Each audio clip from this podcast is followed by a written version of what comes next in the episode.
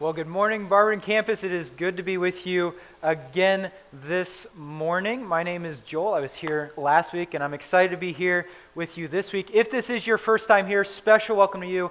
We are so, so glad that you are here. And like Josiah said, fill out your connection card, uh, go back to the Welcome Center, meet someone back there, and they'll give you a free gift. Uh, just just the, our way of saying we're glad that you're here. We hope that you come back, and we're excited that you're a part of what we are doing. If you weren't here last week, uh, just so that you get to know me a little bit, I'll introduce myself. Uh, like I said, I'm Joel. I am married. I've been married for two and a half years to my lovely wife, Jessica, and we love marriage. It's always an adventure, always a fun time. It's always interesting, too, right? Marriage is, is good. And secondly, I am a big sports fan. I love sports and especially football. My two favorite teams are the Penn State Nittany Lions and the Washington Redskins. And so, being a Penn State fan in Ohio country doesn't always serve me well, uh, except for this last year. That was really nice. Uh, so, I enjoy sports a lot. I am also the student ministries resident at Norton campus, uh, Grace Church Norton campus. And so, what Josiah does,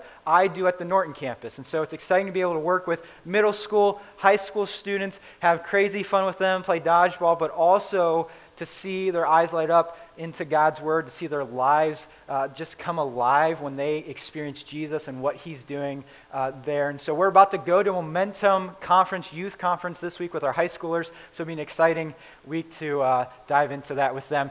During uh, the summer, you guys here at Barberton campus have been going through the life of Jesus, which I think is a super fascinating, super awesome series to walk through just to see who Jesus is and what he's about. And you start off with prophecies. And so Jeff walked you through the prophecies of Jesus, looking at the Old Testament prophets and saying, what did they point to about Jesus? His birth, his life, his death, and resurrection. And so you looked at those and said, those are fascinating that they were pointing to that. He fulfilled those, and what does that mean for us? And then you jumped into miracles, which we're going to end today. And Jeff started off with some fascinating miracles uh, about what Jesus has done, who he is, and what he has come to do. And some miracles you jumped into were water to wine. You looked at the miracle of Jesus at the wedding ceremony, water to wine. He turned there.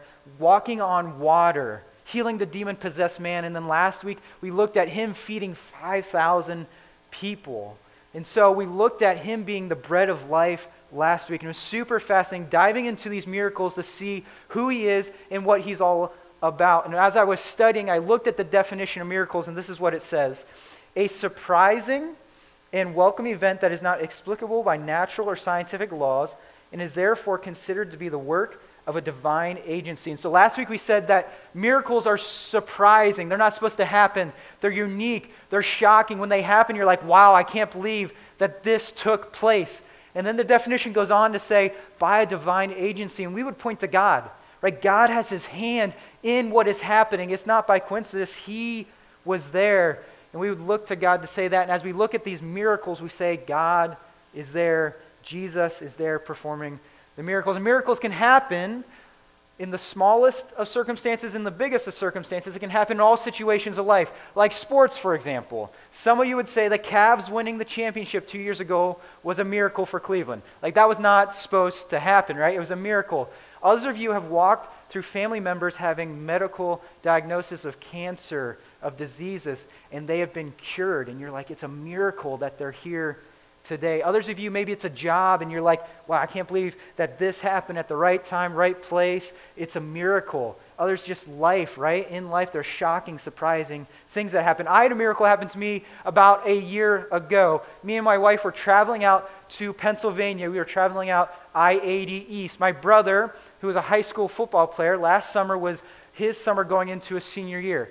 And so he uh, bounced around at different football camps throughout the summer at universities. And so the football camp he was at was at Penn State University. Uh, Penn State was running it, and he was a part of it. And so we wanted to go out with the rest of the family and kind of enjoy time there, experience Penn State, see him and what he's doing, encourage him. And so they had been out there the whole day. They have been uh, doing uh, the drills and all that stuff during the camp. And me and my wife, after work, we're going to travel out there to Pennsylvania. So we got in the car, we're going I 80 east, and we come around a little bend, and there's about 30 or 40 cars stopped. They're backed up. There was a wreck in front of them. So I go around the little bend and I start applying the brake once, twice, and it goes out. Going 65, 70 miles per hour on I 80 East, my brakes go completely out. I'm in the far left lane, and so you know, I'm freaking out at this moment. And the only thing that I can think to do is go into the median. And so the median was grass median. I had an opportunity to go into it. And now we're riding the median at 65, 70 miles per hour. It was nuts. We're riding this median. I have no control over the car. There's no brakes. I don't know what to do. I don't know what's next. And we come up to a point where there's three options. One option is we can go off onto another road because there's this bridge. We can go off onto another road. The second option is we can go on to I 80 West and hit incoming traffic, oncoming traffic. The third option is because it was kind of built like a bridge, there's a three foot cement wall there that we could run into. And by God's hand, we ran into that cement wall and it stopped us in our tracks. The car is totaled, the airbags deployed, and I'm freaking out. I look over at my wife and I say, Are you okay? I said, Yes. She's okay. I got out of the car. I've never been in a wreck. I'm freaking out. I was losing my mind. I didn't know what to do. And I pull the door open to the passenger side. I get my wife out. And I'm like, Are you okay? You okay? Yes. We had no serious injuries, maybe just a scratch. We were obviously very sore, but nothing major. It was amazing. And I, I looked at her and I looked at her. I was like, This is a miracle. We are not supposed to be alive right now.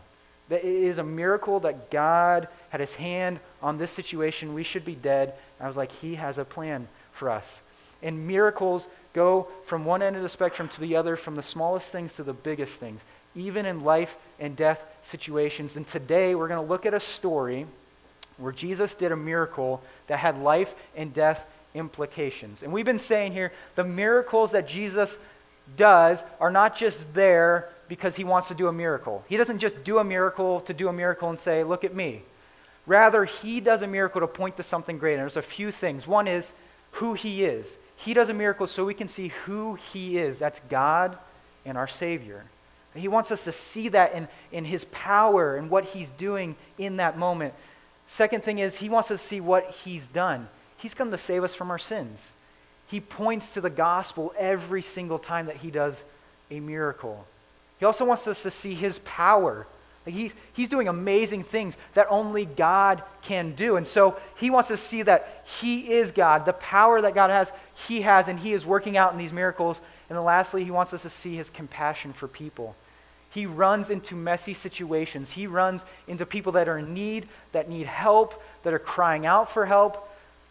And he runs into them with compassion and love.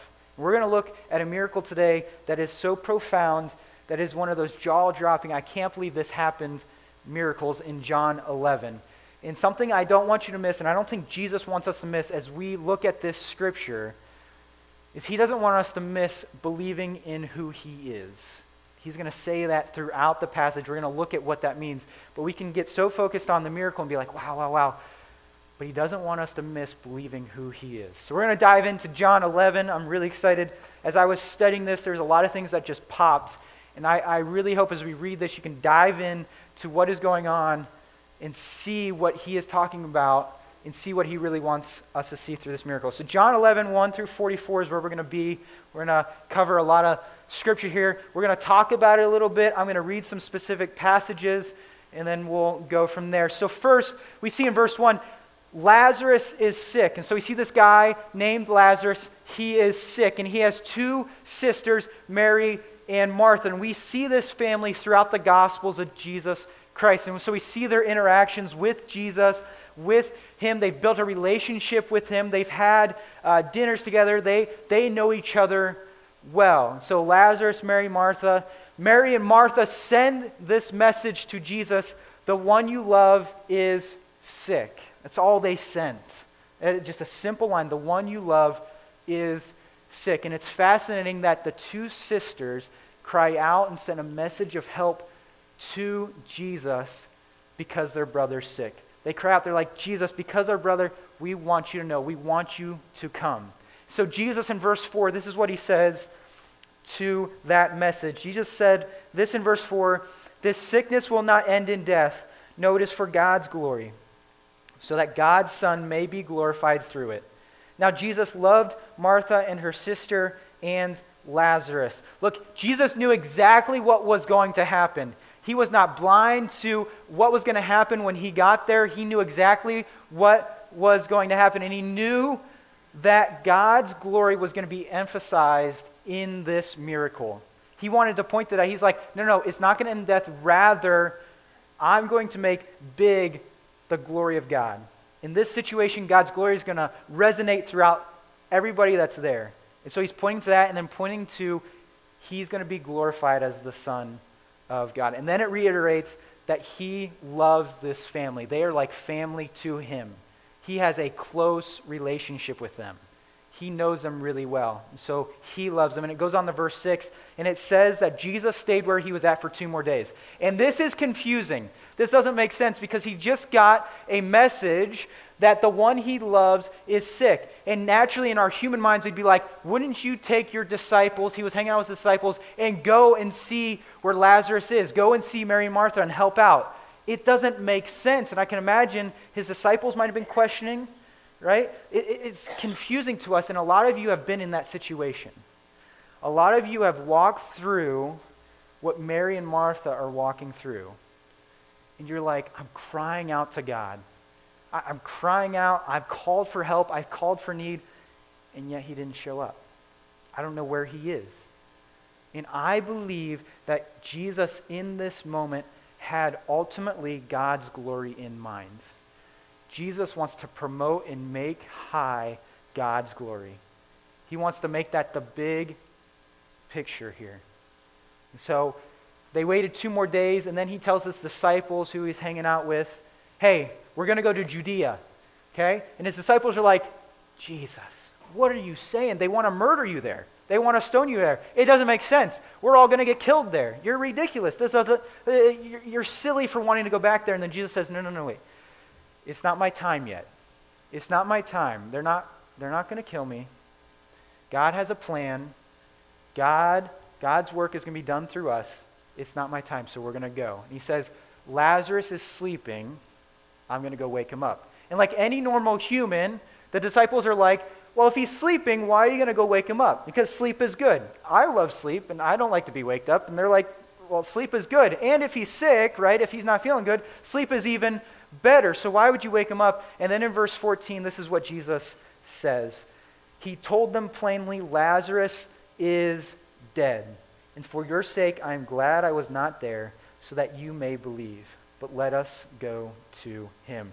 And this will be a common theme throughout the passage Jesus says, Look, I'm glad that I wasn't there so that you believe in me and who I am. He points to people believing in who he really is. These guys, these disciples that he had, they followed him for a while now. They have been listening to his teachings, they have been seeing what he's doing. It was like, why, why would he say that? He wants them to believe who he is, he wants them to see more to who he is.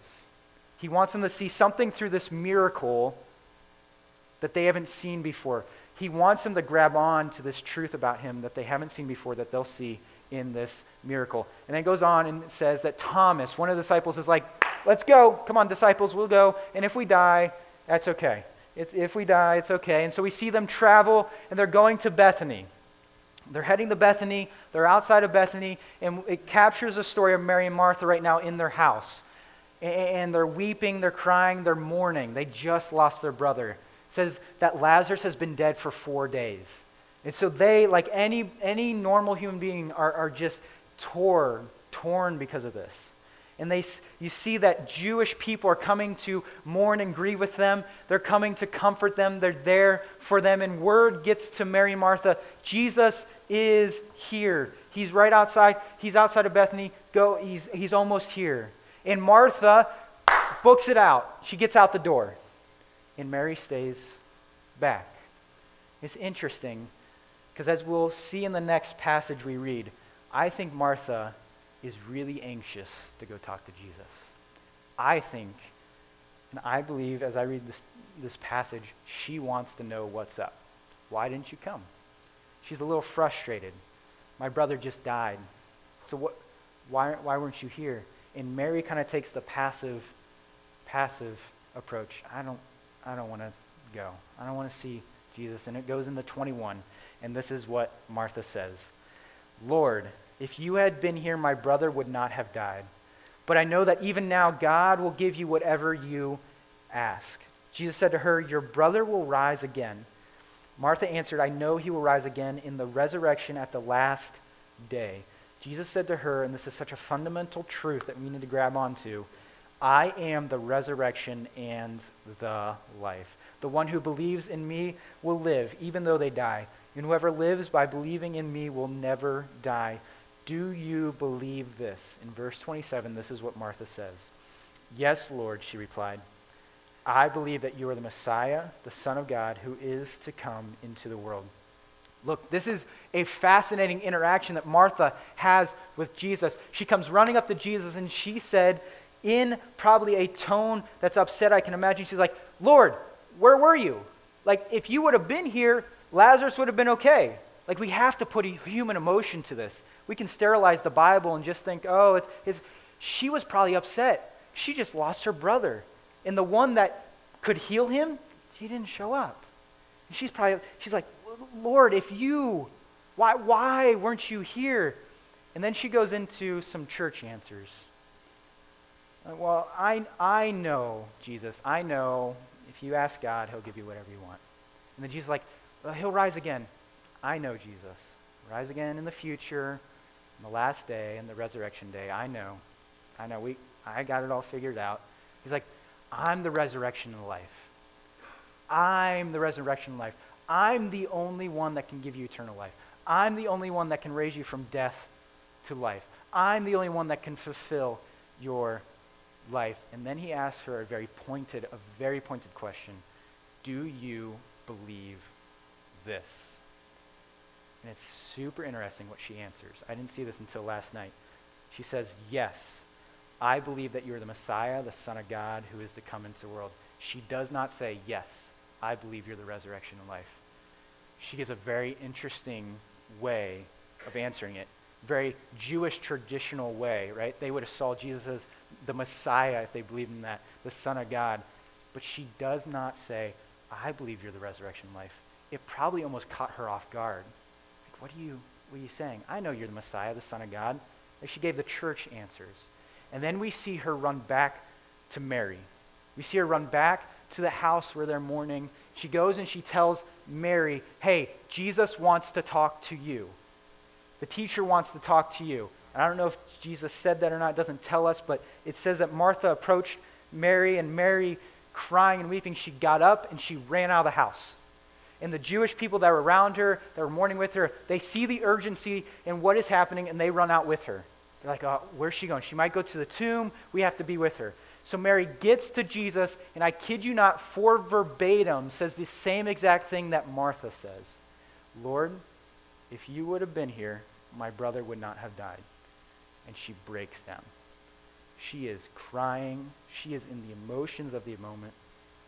And I remember when this really hit me for the first time, these emotions that Mary and Martha are experiencing. When I was a freshman in college, uh, my grandpa was fighting cancer.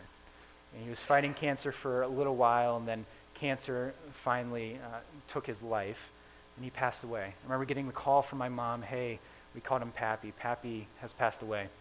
And the funeral and calling hours were in Indiana where they lived. And so I, from college, traveled out there to meet them. And they have the calling hours. And before you let people in, right, the family uh, gets to see the loved one that has passed away. They get to go up and have their, their moments there. I remember walking up to the casket with my family. And I remember walking up and seeing my, my grandpa's physical dead body. And I remember just breaking down. I, it was just done. I was in tears. The emotions of the moment just weighed so heavy on me. It just wasn't right. This wasn't supposed to be. He's dead, but th- that doesn't feel right. It's, it's just not what's supposed to happen. And it just tore me down. And imagine in this moment, and many of you have probably experienced that moment, you're just like, what is happening? And that's what Mary and Martha, especially Mary in this moment, are experiencing. And we see that Jesus moves into those emotions with her. It says that he is deeply moved. And then he asks, Where is the tomb? And we see he asks that, and then it says next, the easiest verse to memorize in the Bible Jesus wept.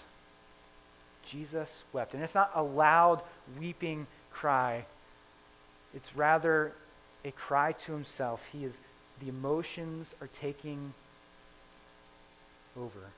And he can feel the love that he has for his family.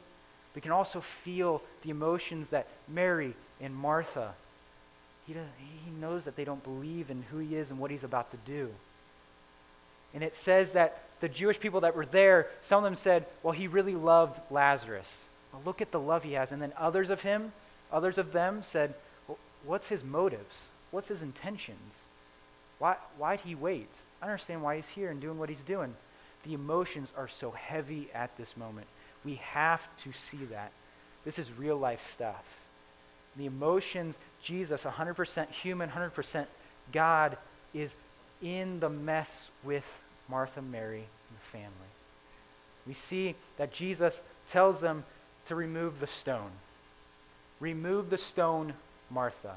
And this is what Martha says No, Lord, he's been in there for four days and it stinks. And trust me, you don't want to go in there. We got it under control. It's going to be fine. Don't, don't mess with the stone. It'll be okay. We got it under control. Right? It, it's fine. It's whatever. And then we see in verse 40 Jesus' response. Because she does not believe he's the resurrection life. And then he says this Did I not tell you that if you believe, you will see the glory of God? So they took away the stone. Then Jesus looked up and said, Father, I thank you that you have heard me. I knew that you always hear me. But I've said this for the benefit of the people standing here and that they may believe that you sent me. Jesus said, I told you I was the resurrection and life. I told you that I'm the only one that can raise the dead from life and I can give fulfilling life, and yet you don't believe. Yet, yet you're going to miss the glory of God because you totally miss who I am. Yes, you, you might know this side of me, but do you realize the truth of who I really am and the power that I have? And then he thanks God, the Father, his Father in heaven, says, Thank you for hearing me.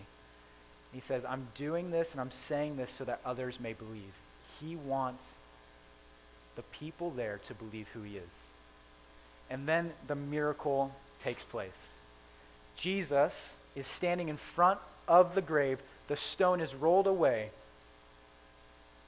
And in a loud voice, looking into the grave, and you just got to put yourself in that situation because I bet there was goosebumps. I bet there was such a powerful moment. He says, Lazarus, come out and the dead guy walks out. The dead man who had been dead for four days walks out alive in his grave clothes and all. I can imagine that when one moment, one second before, they're all crying, they're in this deep emotion of like, I can't believe, I don't know what to think, I'm not, to watching their brother and their friend walk out alive. Celebration must have ensued, right? He raised from the dead. Party on, right? It's going to be a good day. I can't believe this just happens. And it says in verse 45 many believed. Many believed. What Jesus ultimately wanted people to see through this miracle is who he is the resurrection and life, and people came to know that. Jesus, throughout this passage, has a strong emphasis on believing in who he is in four different times. There's four different times, situations, that he is talking to someone, and it might be in different, different lingo or whatever, that he wants them to believe in who he is. And this is what he wants us to see, and this is what he wants Martha to see, and what he said to Martha. And if you're taking notes, you can write this down. Jesus is the resurrection and the life. Jesus is the resurrection and the life. And this changes absolutely everything. This changes everything. Because Martha was told that by Jesus, and she's like, Well, I know you're the Messiah and you're the Son of the God and, and you are going to come, right? But he's like, No, no, no, I'm the resurrection life. I'm the only one who can give you life. I bring from dead to life, and I'm the only one that can fulfill you perfectly in this life. It absolutely changes everything. He's not just a guy that knows the way to eternal life, he's not just one option. He's like, I am the resurrection. I'm the only one. I'm the only solution. And that's what he wants us to see. And he calls us to believe and live in that. The physical miracle of Lazarus was only pointing to the spiritual truth of who Jesus is and what he's come to do in his death and resurrection, the gospel, what he's doing in our lives. The next thing that you can write down is Jesus raises us from the dead. Jesus raises us from the dead. Like I said, the story of Lazarus, the miracle of Lazarus, points to the spiritual truth of who Jesus is, and Jesus is the only solution to our sin. Jesus is the only solution to our sin. There's nothing that we can do. And through his resurrection, the gospel says that, that we are sinners, that, that we have this separated relationship with God because of our sin. It says God sent Jesus to come on this earth, lived a life, had a ministry, and some people put him to death. They put him on a cross. He died, not just to die, but to die for our sins. Everything awful we've done against him. He took that and then three days later, he rose from the grave. Right? He rose from the grave and said, If you believe in who I am, you'll have eternal life with me. And through that resurrection, he has defeated death. And that is the reason that he can give us life. He is the only one that's defeated death. He says, Only through me will you find life. I'm the only one. I've done it. I'm the one you can come to for life just like Lazarus. And a lot of you sitting here, and some of you sitting here, I should say, are like Lazarus in the grave. Some of you sitting here are still dead in your sins. You're in your grave clothes, the tomb is shut. You're sitting there in your sin, dead, looking for ways to get out looking for ways how, how do I get out of this? How do I get out of my sin? And Jesus is outside the grave and he's calling you by name. Come out. He's calling you to life. He's calling you to eternal life, to the one who can give you that, the only one that can give you that. It's not how hard you try, it's not anybody in your family that can save you, it's not the work you can do. It's only through him. And we look at Martha. Martha was asked by Jesus, Do you believe this? She, she was asked, if you, Do you believe that I'm the resurrection and life? And it was interesting the answer, Yep, I believe that. I believe, uh, I don't believe that, but I believe you're Son of God. I believe you're the Messiah, right? That's how she answered. It was interesting. She never said, Yep, I believe that you're the resurrection and life. Yep, I believe that you raised from the dead. She totally missed who he is. And a lot of us that have been in church for a while can miss who he is. We can give the church answers, give the right answers. Right? You're the Son of God, you're the Messiah, and yet we miss the ultimate power of who Jesus is and what he's come to do. He is the resurrection and life. He gives us life. Some of you have said, Yes, I believe in that, and yet we can totally miss and forget about that.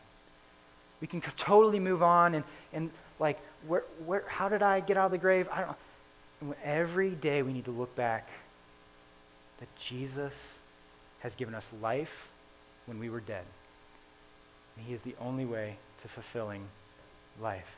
So some of you need to answer the call of Jesus for the first time, saying, Get out of the grave clothes. You're a stinky, dead mess. You're not going to get anywhere. There's nothing that can help you except for me. And some of you are processing that call. I would challenge you to think about that call. You're going to answer it by saying, Yes, I believe. I believe that you're the only one because you defeated death. And others of you need to look back at who Jesus is. We can say the church, yep, Son of God, yep, Jesus, yep, He's the resurrection and life. Then he goes on to say, Jesus provides us with life. It's the next point that you can write down. Jesus provides us with life. And when you believe in Jesus, right, he will fulfill your life. He's the only one that can ultimately fulfill your life. There's a lot of things that we try to seek through fulfillment, right? Money, right? work, social status. We try to fulfill ourselves through these things, and what happens is it leaves us empty. We talked a little about this last week. And it leaves us empty, and we want to come back for more, and we want to come back for more. As we take more, as we take more, we're more empty and more empty. It never fills us up, it never fulfills us. And he says, The life that I've given you, like, I am that life. Everything should flow out of me in the life you're living. Don't, don't go over here for the trash. Don't go over here for the junk that you think is going to fulfill you. It's not going to fulfill you. Only I am. In everything else that you enjoy that can flow out of that, you'll enjoy 10 times more. Because you realize that I'm the ultimate one. Jesus provides us with, with eternal life, but he gives us a meaningful and full life now. Gives us meaning, purpose, love, and a life that we're supposed to live. It changes how we see our fulfillment and satisfaction. Right? Maybe you've never seen that and you're like, okay, I need to start running to him in prayer, in the Bible. Maybe it's community with p- other people. Maybe it's in solitude by yourself. Maybe it's in worship daily. Right? This hit me in the face. I'm like, okay, I need to find fulfillment every single day in Him. Nothing else can fulfill me. Not the stuff I own, not the stuff I have. This also hit me in the face as Christians, right? Martha exemplified this. She totally missed that Jesus was the life. She was doing the Christian walk, she was doing the right things, right answers, she was doing all the good things. And we can get stuck in that. I have gotten stuck in that. And we totally miss that Jesus is the life, and everything we do for him flows out of that. We can go and works, works, works, works, works. Oh, drudgery, drudgery, drudgery. And Jesus is like, no, no, no, come to me for life. And when you serve others, when you have relationship with others, when you're in the Word, you'll have fulfillment in life in me, and all those things will start to make sense. All those things will start to flow. All those things will become exciting and new and fresh because I'm your life, and I'm finding fulfillment in Him. It's a gospel centered living. It's a gospel centered life that we center around, that we look to Him and say, Look at what He's done, and what I'm going to do out of response of that. And so Jeff has been ending with the so what question. So what now? Barberton 2017, July. What do we do? What do we do with this? So what? What's that mean to me? And I'm going to ask one question, and I got to end here as we flesh out this question. And it's a question that Jesus asked Martha Do you believe this? Do you believe this? He's asking, Do you believe that I am the resurrection and the life? do you believe that Jesus is the resurrection? And I see three groups of people in this story. One is those who are still in the grave. Some of you might still be in the grave. You never answered that call. So you're sitting in that grave in your death, in your sin, still wrapped in your, your grave clothes. Right? And Jesus is outside calling you by name. And he wants you to walk out and run to him for life so that you can take the grave clothes off, that your sins will be wiped clean because of what he's done on the cross. What the perfect, sinless Savior, who is God that came down to save us, did for you. And he is the only one that can give you eternal life. There is no other way. He's the only one that can give eternal life. Then there's a second group, those who are out of the grave. I believe in Jesus. I believe, and yet totally miss what he's done for us. So, yes, one time we keep walking, we never look back at he's the resurrection, he's the life, he's the one that raised me, he's the one that's provided me life. We just live life like, yep, I got this, I got this, you're, you're Jesus, I love you, yep. We totally miss going back to that. And there's the third group. You're out of the grave, and you have people that are still in the grave. Martha and Mary sent a message to Jesus hey, our brother, he's sick. Come help. And some of you have people that are still in the grave. They're still in the grave that are in your life. That you want so desperately to hear the call of Jesus. I would challenge you pray for them. Send that message to Jesus on behalf of them. And Jesus, in his timing, when God's glory will be at the peak, when he wants to do it, his plan, He'll answer. He ultimately knows what's best. It can be hard, right? Mary and Martha are like, why didn't you show up? You need to have faith and trust in who he is.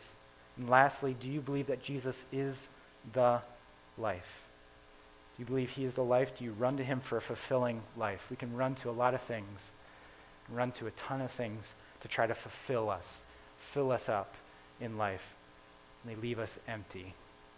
And Jesus says, I'm the only one because I am the life. Be pouring yourself into me. Right? Look into the Bible, look into prayer, dive into community, and everything will stem from that. Right? Do you believe this? Is the question that he's asking you. Why don't we pray?